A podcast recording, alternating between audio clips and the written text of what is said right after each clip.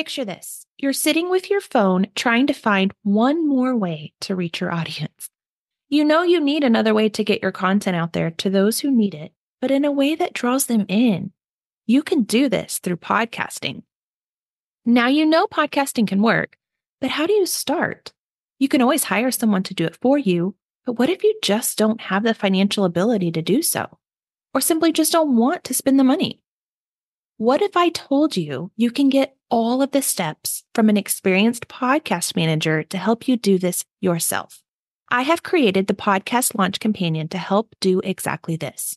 This is not another course from someone who has not helped dozens of podcasters get started. This is the exact process I use with my launch clients, step by step, for you to do on your own at a fraction of the done for you launch price.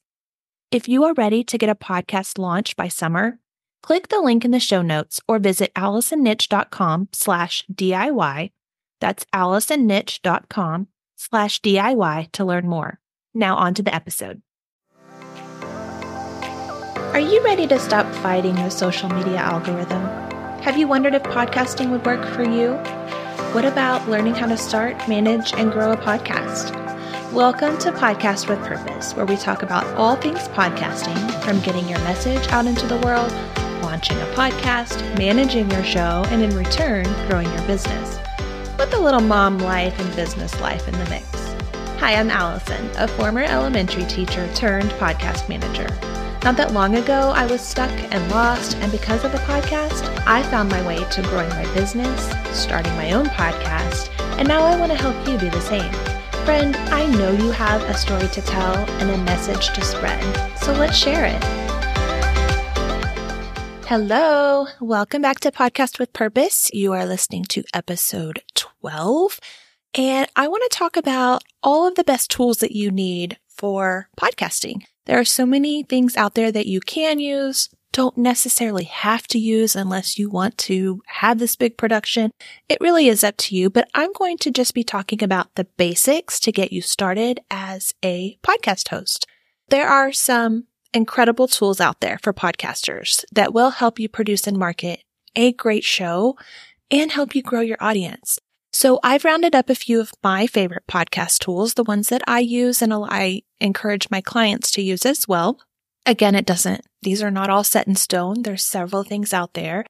So if you are just starting a podcast, I want you to take note of these tools that will help you not only create a great episode, but they're eventually going to help you grow your audience just by creating a fabulous podcast episode. All right. So all of these are aside from you have to have a computer, right? I don't I don't have that on my list. Just know you have to have a computer. Okay, the first tool, and I think is the most important tool as a podcast host, is a good microphone. I highly recommend the ATR 2100X. It is a USB microphone. This is a dynamic microphone, which means it's much less sensitive. It has the ability to be used in a more typical home recording, which is what a lot of entrepreneurs use. There are higher ups who use a very fancy studio. I'm just in my office and I'm using it, but that is what I recommend. Many podcasters use and love the Blue Yeti. The Blue Yeti is a condenser mic. That means that it's extremely sensitive. I sort of have a love hate relationship with a con- uh, well, condenser mics in general, but the Blue Yeti, it's a great mic. You just have to make sure that you are set up in an ideal recording space if you want to use the Blue Yeti. And that is very hard for some people because most of us just want to sit in our, some, a room in our home. We don't want to be stuck in a closet with all the clothing around us. And that is an option. So I just feel like the dynamic mics are a little bit better of an option if you're just going to be recording in a normal space in your home and they're a little cheaper. I think the ATR 2100, I know when I bought it, it was less than $80. So that's what I highly recommend. Now, there have been people who use the Apple earbuds that come with your iPhone. The reason I don't recommend those, a couple reasons. One, it almost sounds a little bit muffled because the mic is it's on the wire, but it's a little bit further down, you know, rather than in front of your mouth. So that can be a little bit lower quality audio. And not only that, when you move, the wire hits your clothing.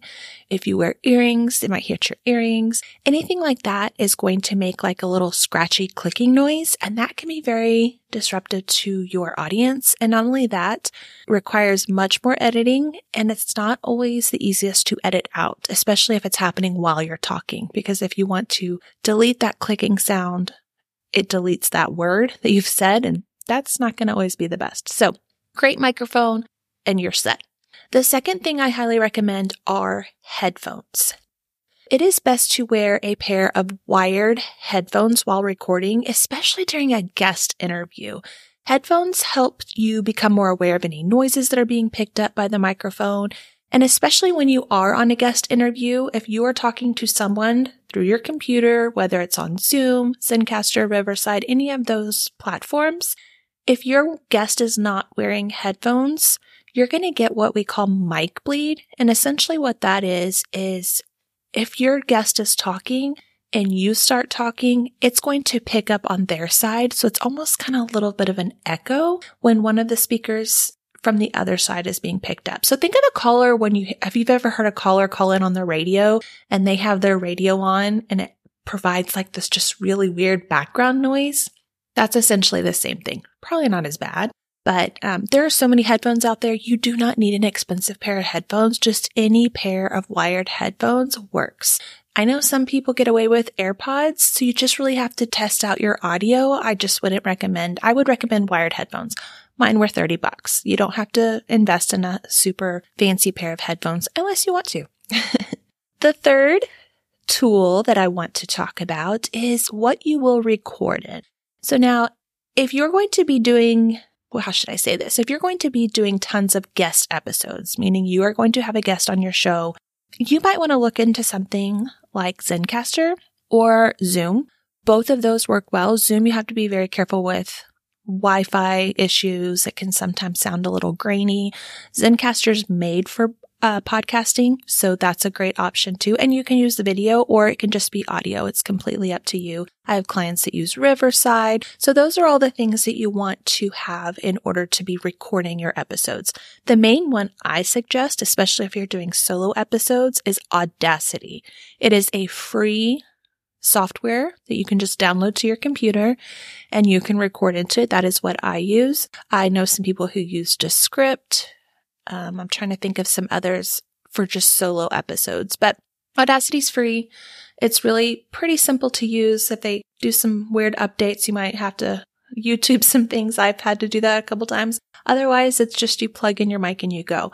Audacity is also the software to use to edit episodes. That's what I use to edit client episodes. You can create templates for each of your episodes. You can save a file to where the next episode you just simply plug in your episode into your with your intro and outro. So it's it's really easy to use. Um, so that's one of the ones I like. The fourth tool that I like to use is Headliner.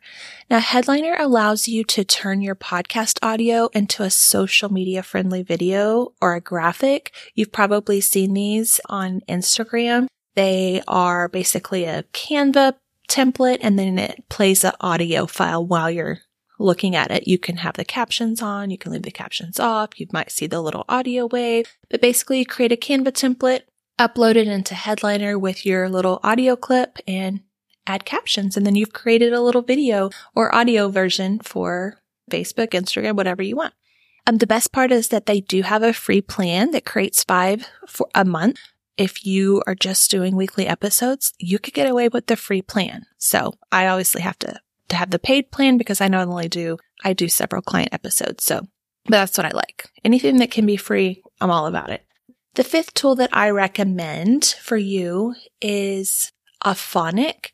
This is a post production tool that allows you to run your episodes through the software and it levels out the sound. If you've got loud, you know, somebody laughs really loud and you've got these loud or uneven volume, it will level all that out, reduce some overall weird noises. It just creates a better audio track. So, and this software also adds that metadata to your episode. That's the data in the background.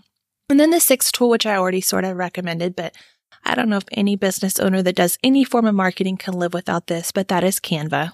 So last but not least is Canva. It's the best and easiest tool to use to create your graphics, your templates for your podcast episodes. So using templates saves you so much time and it keeps your brand looking cohesive. So I highly recommend that. I'll recap the six tools that I recommend when podcasting. Again, there are so many others out there. These are the ones that I use on a daily basis and just giving you a starting point. So number one, a good microphone. Highly recommend a dynamic if you're going to be recording from home. Number two, a good pair of wired headphones. Does not have to be expensive, just as long as they work. Number three, for recording and editing is Audacity. Number four, to create your audiograms or videograms, Headliner. Uh, number five is Auphonic to create a more cohesive, better audio. And number six, Canva. If you want to give me some ideas of something you use that I may not have mentioned, reach out to me. Send me a DM on Instagram. You can find me at Allison Nitsch, and I would love to hear it.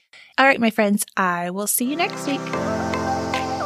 Thank you so much for being with me today. If you could do me a favor, share this episode with someone else who might need it. The best way for the show to make an impact on others is to write a review. If you want to get your own message out into the world or you need help with your podcast, I would love to help guide you on your journey to becoming a podcaster. Book a call with me on my website at allisonnitsch.com or send me a message over on Instagram. Until next week.